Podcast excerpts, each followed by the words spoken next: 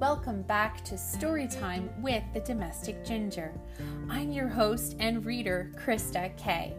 I am so excited to be here with you again today with another incredible story to help shape your minds and your thoughts. So get comfy, get cozy, and get your ears ready for a story. Here we go.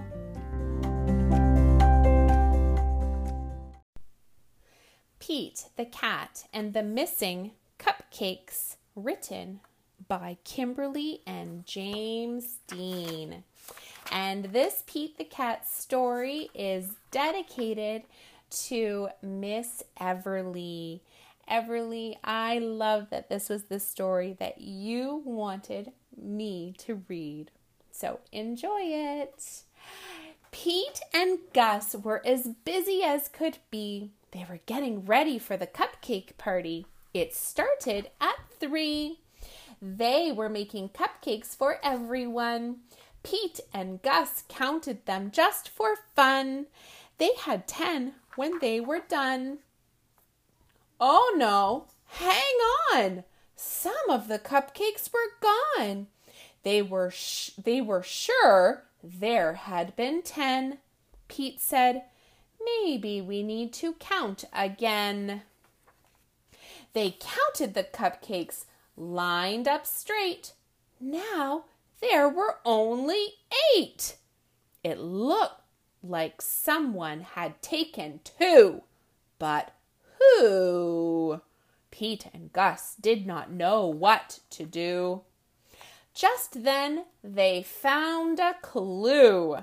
Gus said, Look what I have found. Sprinkles on the ground. I bet it was Squirrel. She loves sprinkles.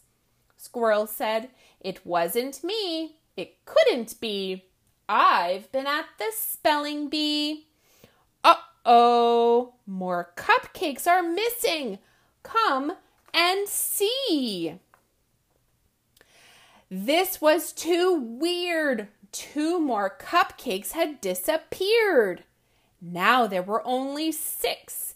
Someone must be playing tricks. But who? Pete and Gus did not know what to do. Just then they found another clue.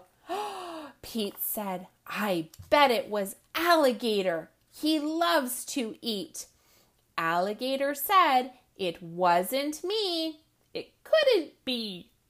I've been learning my ABCs. Uh oh. More cupcakes are missing. Come and see. Now there were only four. Someone had taken two more. But who? Pete and Gus did not know what to do. Just then, they found another clue. I bet it was Turtle, said Pete. I know Turtle loves sweets. Turtle said, It wasn't me. It couldn't be. I've been swimming in the sea. Uh oh. More cupcakes are missing. Come and see. What on earth was going on? All the cupcakes were now gone. Pete and Gus did not know what to do. They started looking for another clue. They found Grumpy Toad with icing on his face. Pete and Gus have solved the case. I am so sorry. It was me. I could not stop. With just one, I ate and ate till there were none.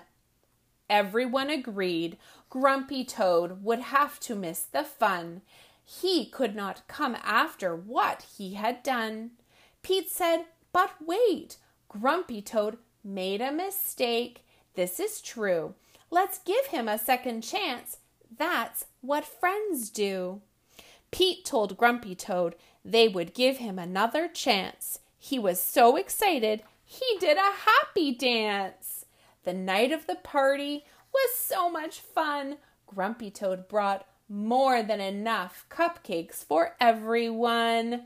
Pete the Cat's cupcake party is where they celebrated. So that's a wrap for today. Thank you again for your time listening to Reading in Everly. Thank you so much for picking up Pete the Cat's story. We loved it. Listening to reading is such an important aspect of reading because you then get an idea of what a good reader sounds like. I am grateful for you being here today and for coming back tomorrow. I want to thank you for your positive thoughts, your emails, and your reviews. They really, truly mean a lot to me, and they make a difference in this podcast. I would ask that you share this podcast with a friend that you know would love it and enjoy it just as much as you do. I am so happy and grateful to be able to share my library of books with you. I'll see you next time.